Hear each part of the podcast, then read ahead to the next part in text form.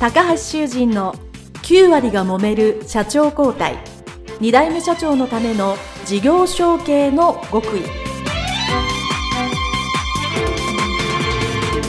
この番組は2代目社長専門経営コンサルタント高橋修人が経営に悩んでいる2代目社長や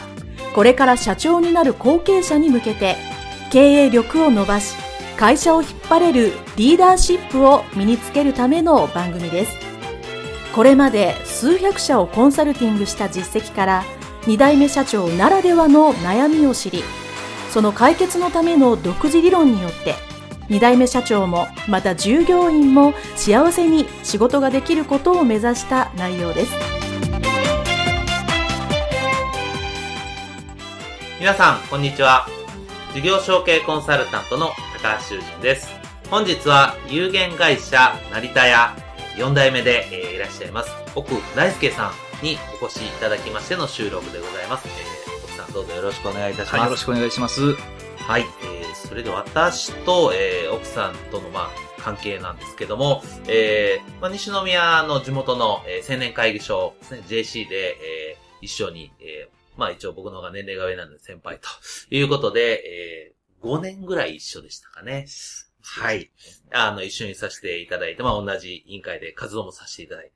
えー、大変素晴らしい方だなと思いまして、今日お話を、えー、おか、お聞かせいただきたいなと思っております。で、えー、会社がですね、有限会社になりたいということで、まあ、ご自身では言いにくいと思いますけども、西宮では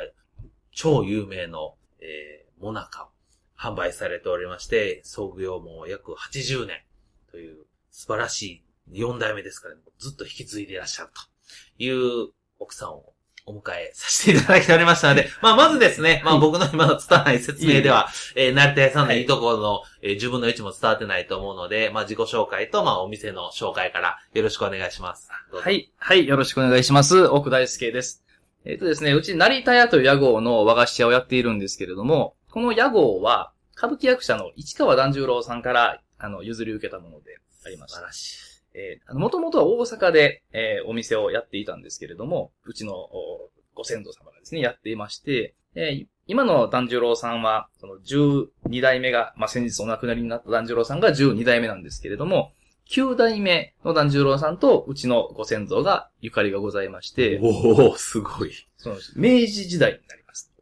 まあ、江戸から明治期にかけて活躍されたのが9代目の團十郎さんで、で、あの、團十郎さんが上方、大阪の方で講演をされるときに、うちの和菓子を気に入っていただきまして、で、うちのですね、その和菓子に、その成田屋の門ですね、その團十郎さんの門があるんですけれども、それをうちのも中に入れて、それをひいき筋に配っていただいたという、そういう、はい、あの、つながりがありまして、それがご縁で、もともとは團十郎もなかという屋号で、はい、えー、お店をやっていたんですけれども、はい、その宿側の方に分店、えー、支店ですね、今でいう支店。團十郎もなか宿側分店という形で今の場所に、えー、お店が移転してきたのが昭和13年になります。はい、えー、そ、そこからですね、屋号の方、團十郎もなかから、團十郎さんの屋号である成田屋という風に変えまして、それからずっと今の場所で、西宮の宿川というところになるんですけれども、そちらで、えー、ずっと80年ほど、えー、お店を経営させていただいているということになります。はい。ありがとうございます。あの、ぜひね、あの、検索いただいたら、あの、ネットでショップが出てきますので、はい、ネット販売もされて、一応やっております。はい。やっております。ホームページもやっております。はい。あの、はい。ぜひご注文いただければ大変美味しいもなかです。ありがとうございます。はい。ありがとうございます。で、えっ、ー、と、で、まあ、奥さん自身は、まあ、あですからその、西宮でずっと長くやられてる、まあお父様も今も、あの、現役で、まあ、職人としてもなかを作られてる中の、まあ、要は、子供として、えー、生まれたと思うんですけども、まあ、その、幼少期から、まあだ、どういう感じの風に過ごされてきたんですか？やっぱりこう、小さい頃からなんか一緒にこう、仕込みとか手伝ってたんですか？そうですね。あの、まあ、自営業の方みんなそうだと思うんですけども、ちっちゃい時はお店の手伝いみたいなのは、まあ、ほとんど多くの自営業のところでされてたんじゃないかなと、なんとなく思ってるんですけど、うちもまあその通りで、はい、まあ、あの、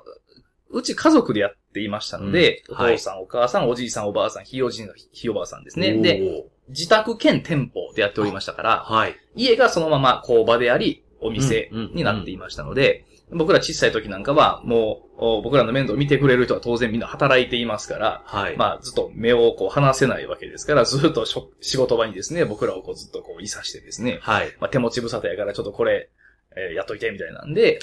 伝いをしたりとか、まあそんな感じでずっとまあまあ、あーまあそんな大したことはできませんけど、ええまあ親とかおじいさんおばあさんが働いているところを横でずっと見ながら育ったという、そういった幼少期でしたね。へえ。やっぱその時、やっぱりこう、おあの、こういう時ってこう、だいたい二通りに分かれる方が多いんですけど、やっぱりこう、一緒にそういう、うんまあ、お菓子を作られて楽しいなと思って、まあ自分も、ぼんやりですよ。将来やってみたいなと思う方と、いやまあ、全然なんか好きじゃなかって、もう、全然、あの、俺は違うのになるんだと思う方に大体分かれるんですけど、まあ今から考えてまあ、中学校とか高校生ぐらいって結構なんですけど、奥さん自身はどっちやったと思います？それがですね、結構時期によって、両方行ったり来たりしてあーまあそうですよね。その家を、うんまあ、継ぐ方がいいのか、いや、でもそれでもね、家継いだらもう他のこと全然できませんから、うん他のものも見たい、やってみたいっていう気持ちになることもありましたし、ええ。それが結構短いスパンで気持ちが揺れ動いていたりはまあそうですよね。えーしてましたですね。まあ、ものすごい嫌な時期もありました。家がお店やってるっていうのがすごい嫌な時期もありましたし、逆に、あの、他の友達の話を聞いたりしたら、家族とずっと一緒に入れるっていうのは、意外と、あの、他のね、ご家庭ではなかなかないことなので、そうですよね。それはそれでまあまあありがたいのかなと思ったりとか、うんうんうんまあその時によっていろいろなその気持ちの揺れ動きっていうのは中学高校時代は特にありましたね。はい。それでまあ、あの、まあある程度年齢を重ねて、まあ、将来としてまあ実際ちゃんと考える年齢になって、で、じゃあ、やっぱりこう、そういうこう、お菓子の道に行こうということで、専門学校に行かれますよね。まあそういうふうにこう、行こうと思ったのは、結局最終的にはそのまあ揺れた中で、何かこう決めてというか、きっかけというか、えっとですねあの、これはまあ多くの人がそうだと思うんですけど、大学で就職活動をするときに初めて本気で考えるわけですよ。そうです、そうです。もうほとんどの人はそうやと思うんですよ。はいあの、もちろんね、あの、ちゃんと将来のこと考えないかんよってこう言われるんですけど、うんまあまあ、う上辺では考えてるんですけど、うんうんうん真剣に考えるのはその、もうもう目の前に就職活動というのが突きつけられた時にこう、まあ、考えるんですけど、まあ私も。私もそうで、実際大学3年生になっうて、どうすんねんとし、進路どうすんねんってこう考えたときに、まあ、そのままですね、一般の会社に就職活動をしていくという道ももちろんありましたし、うんで実際に就職活動もしたんですよね。お就職活。動もして、いろんな会社の説明会に行って、面接を受けたり、採用試験を受けて、いくつかの内定ももらったりはしたんですけど、まあ、ちょうど我々が大学4年生の時は就職氷河期ということでですね、ものすごく 就職が悪い。内定ね、取れたらそうなんですよ。内定もらったんやからお前ええやんけと、ね、うんうん。周りには言われて、もうそこ行ったらええやんって言われたんですけど、で、そこでですね、えー初めてものすごい考えましてですね、うんうん。ほんまにこのまま、あーね、よその会社に行って、でそのね、会社ってのも、それもみんなそうかもしれませんけど、もう本気でこの会社に行きたいかって言われると、うん、ほほんまに行きたいんかなってやっぱりこう思ってしまうわけ ですよね。そ、そりゃそうですよね。は。はいってなるとですね、やっぱりこれは、あの、もう一回ちゃんと考え直そうということでですね、もう就職が取れる内定は全部一旦ごご辞退をしてですね。で、かといってですね、その時点でじ内定を辞退をすると、次、次の進路がですね、新年度までには間に合わないわけですよね、当然。はい。はい決まってから、もうみんながもうね、周りが決まっていく中でやっぱり辞めますってなったら、もう次の進路ないわけですから、僕大学を出て1年間フリーターをしたんです。はい。何もしてない状態ですね。まあバイトへーバイトをする。はまあ、そのまあまあ、ゆっくり考える時間にそれがまあ、結果的になったんですけど、であとまあ、お金もある程度貯めれたし、うんうんそれで、えーいろいろ一年間考えた結果、やっぱりとりあえずお菓子の勉強しようと。家がお菓子屋さんだから。まあまあ、実際継ぐかどうかは別にしても、とりあえずお菓子のこと知っとかないかんだろうということで、うんうんうんままずねまずは。で、もし、えーよそに働きに行くとしても、和菓子屋の息子やというのは一生ついて回るわけですい。から。確かに一生ついてあますー衣装ついて回るのに、お菓子屋の息子やのにお菓子のこと知らんのかとなったらですね、その僕の、まあ、個性みたいなのがですね、どこ行っても発揮、まあ、できへんやろ。確かに。自分の個まあ性若干かっこ悪いですよね。いや、そうなんです。だから、一応、お菓子のことは知ってないかんと、それはまあどこ行って何をするにしてもですね。はい。ということで、専門学校に行ったわけです。で、そこで就職活動をして、結果的に洋菓子屋さんに決まるんですけど、その洋菓子屋さんがですね、あの、結構地元では有名な大手のところに決まりましてですね。で、まあ、会社の雰囲気というか、あの、ね、これはもう得るものが多いと。うんえーもし、ここに本名を埋めることになってもいいし、うんもし、ここで勉強させてもらって、ゆくゆく家を継ぐなり、他のところで独立するなりっていうことになっても、この会社だったらいいだろうというところに巡り会えたので、そちらにお世話になるということにして、洋菓子屋さんに就職をしたと。い。うことでその洋菓子屋さん何年ぐらい？今年6年ぐらいですかね。あ6 6年ぐらいそこにいまして、で、6年ぐらい経った時に、その、ご実家というか、成田に戻る。そうですね。ことになるんですか？それは、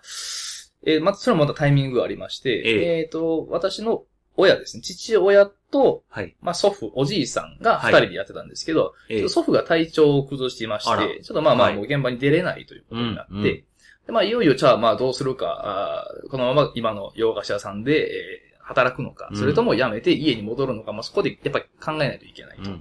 いうタイミングになりましてね。はいまあ親親とかとも相談をしたり、まあ会社の人とかとも相談をして、でまあまあ退職をして家に戻ると。まあそ、うんうんすすぐはね、当然告げませんから、ええ家のことももちろん勉強しないといけないんで、そうですね。ああ、の、例えば、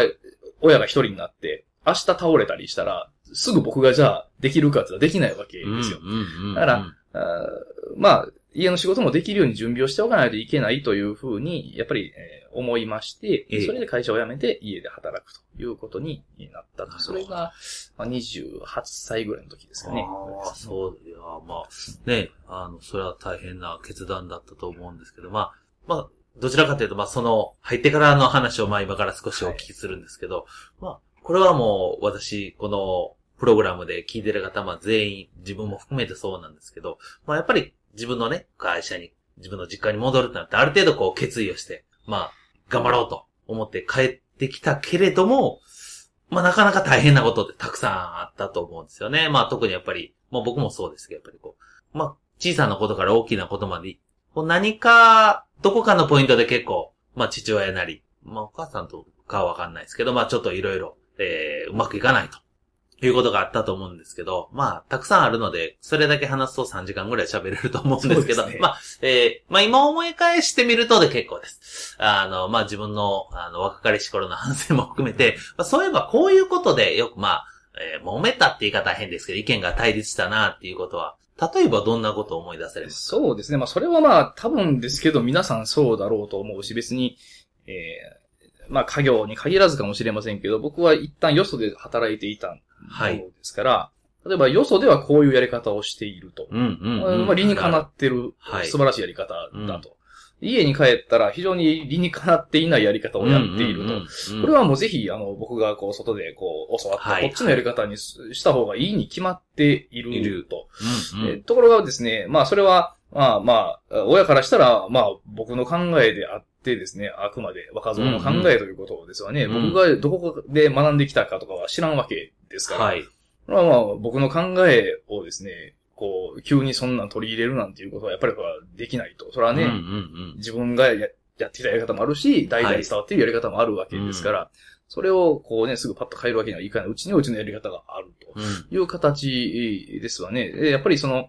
うんまあ、やっぱ若い人たちはものをやっぱ変えたがる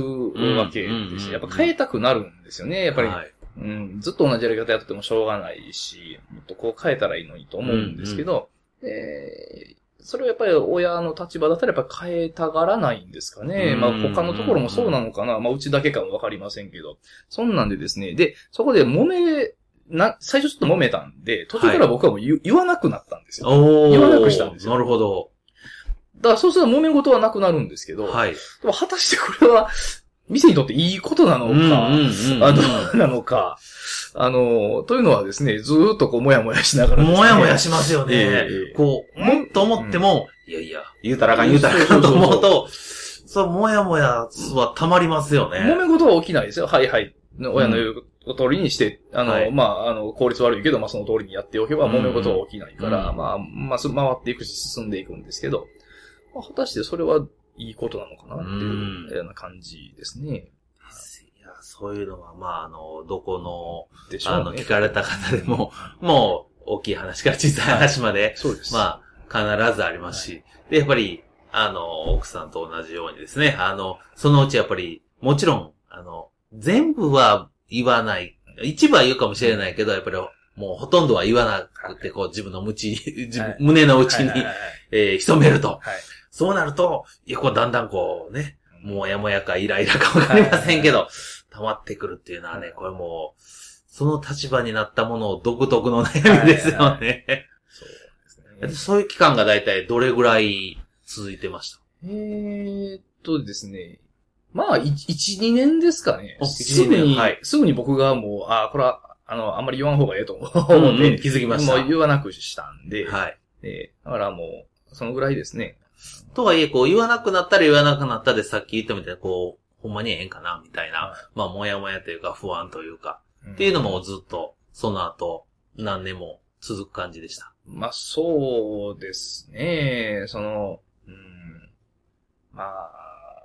やっぱり、え少しでも効率よくしていかないといけないっていうのもやっぱりありますし、昔と今とでその自営業を取り巻く環境っていうのもやっぱ違いますかうら、ん。商売の仕方もですね、やっぱ自営業とか、うんまあ、それこそお菓子業界って、商売に対する考え方もですね、ちょっとやっぱり、ふ古い言うとはちょっと失礼なんですけど、うんうん職人の上の方の人たちってやっぱり古い人たちが多くて、うんうんですね。あんまり今風なあ考え方っていうのがないんで、このまま行くと、まあ、まあ、うちの店もそんなね、あの、うんうん儲けがガンガンあるわけでもないし、やばいんじゃないかな、とかはいろいろ思ったりはしてますけど、うんまあ、ただ、あの、最近はですね、結構うちの親もいろんなところにですね、こう、新しいものを取り入れたりとかですね、はいまあやり出すようになりまして、ええ。えーまあまあ、それがまあうまくいってるかどうかはまた別ですけれども、やっぱりそういう風な新しいチャレンジをどんどんしてはいってますから、はい。その辺はまあまあ、あの、その辺でですね、まあ、あの、一部僕にそういうところをですね、こう、まあまあ、あの頼ってきたりとかいうこともありますので、うんまあ、あの、ある程度、年がいけば、うちの親もですね、まあまあ、ある程度、その、柔軟になってくるのかなと思ったり、なるほど。します。まあね、そこにたどり着くまでに、かなりの年月があったはというふうに、あの、推察は、まあ、しますけども。まあ、とはいえですね、あの、まあ、そういう、こう、いろんなご苦労があられて、で、えー今は少しですね、ご自身の、まあ、なりたいの仕事に、えープラスアルファで、えー新しい仕事、まあ、両方がうまくいくというやり方は今、チャレンジされているという内容はですね、後半で、えーお聞きしたいと思いますので、えー奥さんのですね、インタビュー、一旦ここで、えーお別れさせていただきたいと思います。えーそれでは一旦失礼します。ありがとうございました。ありがとうございました。